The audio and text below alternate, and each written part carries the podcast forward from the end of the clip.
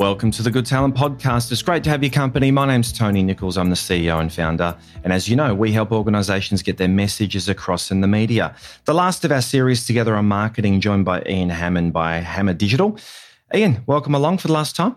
Thank you, Tony. Good to be here. Maybe not the last time. I think it's been good. I, think we'll do heaps of anytime, these. Anytime, anytime. hey, what is the one marketing tactic that you must implement. There's so many choices, it's confusing. And let's be honest, when you're hanging out with consultants and you're doing all your research, everyone's leading you toward what they do, what they sell, right? Surprise, surprise, that's the best tactic. We happen to do it.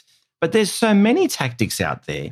Now, also, we're in an era of defunding, in an era of a tough economic time.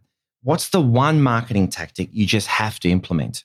I'll come back to a, a new process that we've developed called Service to Success because I think that that's worth talking about. I've got a, a nice little sort of package that we put together, but I think probably the one marketing tactic that, and maybe it's not a tactic, it's more so a skill, and it's quite relevant at the moment, or at least in the last couple of months, is really around generative AI and what that means for marketers.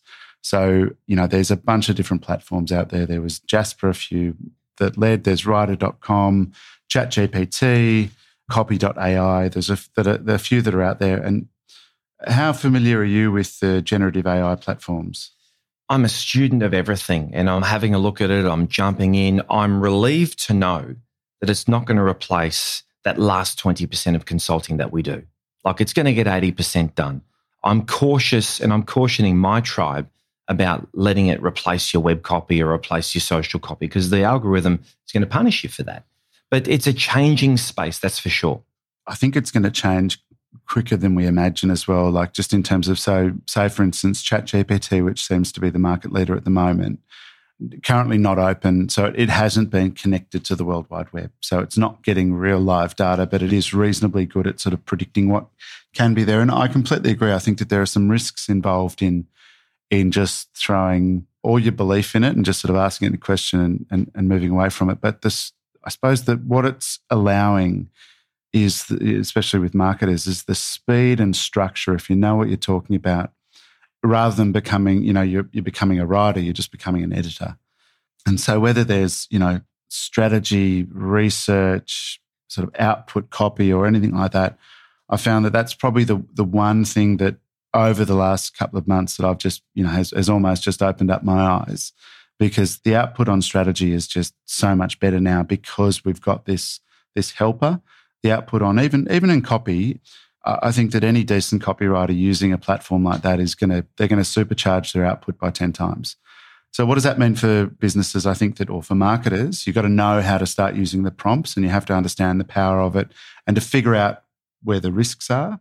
For agencies, it means you have to meet the market because an agency that starts to charge a couple of hundred bucks for a blog post you know, like since ChatGPT is quickly going to get sort of slammed by the market, and and the same sort of thing. Like if you are, you know, sort of engaging with an agency or something like that, you need to say, well, you know, what part of this is done by AI and how to use it. And I think it can be really powerful, but it's important that everyone is open and honest about it. And it doesn't matter so long as the output's, you know, effective. We can all sort of we can all play along. I guess traditionally we've outsourced to Asia. To get that competitive advantage pricing wise. And that's quite common in digital marketing, isn't it? So the bots are taking those jobs. I think what happens is that I don't know whether they've been using it for a little bit longer. So Jasper's been around for for quite a while. And so in terms of when you're charging by the word, you know, like we used to have a couple of guys in the Philippines write copy for us. And, you know, like they were punching it out and you'd be like, this is actually reasonably incredibly quickly and reasonably priced. I think what they're doing now is that they're still probably using ChatGPT and things like that. They're just doing 10 times more. I don't know. I mean, I haven't gone back to the market and seen what that costs because when you've got platforms like ChatGPT, like free or 20 bucks a month, I think people like that, it's going to be more difficult for them to maintain a service. But there, there are still people out there who aren't on the, the generative AI platform because they're a little bit hesitant. So for the next couple of months, they might still get work, but I think quickly they probably won't. Yeah, it's changing quickly. So what are you? So you're a marketing person in a multinational or a big national company here in Oz, and you see opportunities to cut costs in your department. There's probably one job gone, maybe. A junior job's probably gone, maybe two jobs are gone. But then you've still got the role of managing the bots. So someone's got to be, you know, getting the search terms right, deciding upon the output.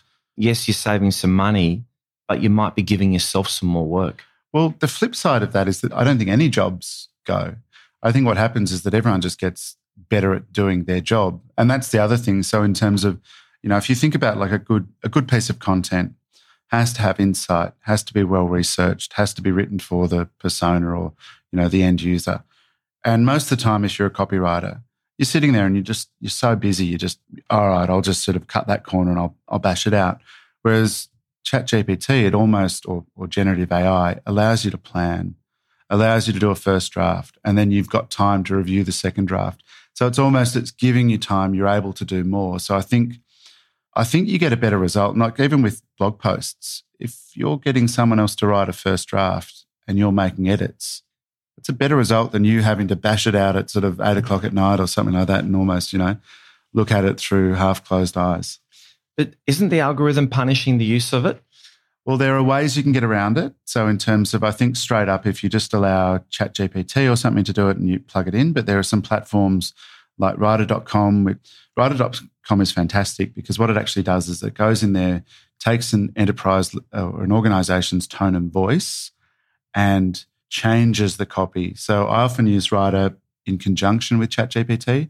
So, I'll bash out a post on ChatGPT, plug it into Writer, get it on brand put it back out. And so, I mean, I'm not a, an AI expert, but what I understand it is that it tweaks the copy enough that makes it much more difficult for anyone to know that it wasn't written by first person. And then I'm assuming you're infusing the emotion, infusing the actual industry insights that make you different, unique, and relevant. And totally. I think that that's the thing. Like, the better you can be at asking a question, the better the results. And, you know, like really informed questions only come from years of understanding insights. So, you know, like that's where I think if you were a good writer beforehand and had a, you know, like a reasonable go at editing, something like ChatGPT or something like that is only going to make you better. So great to have your company. Thanks, Ian. Thank you, Tony.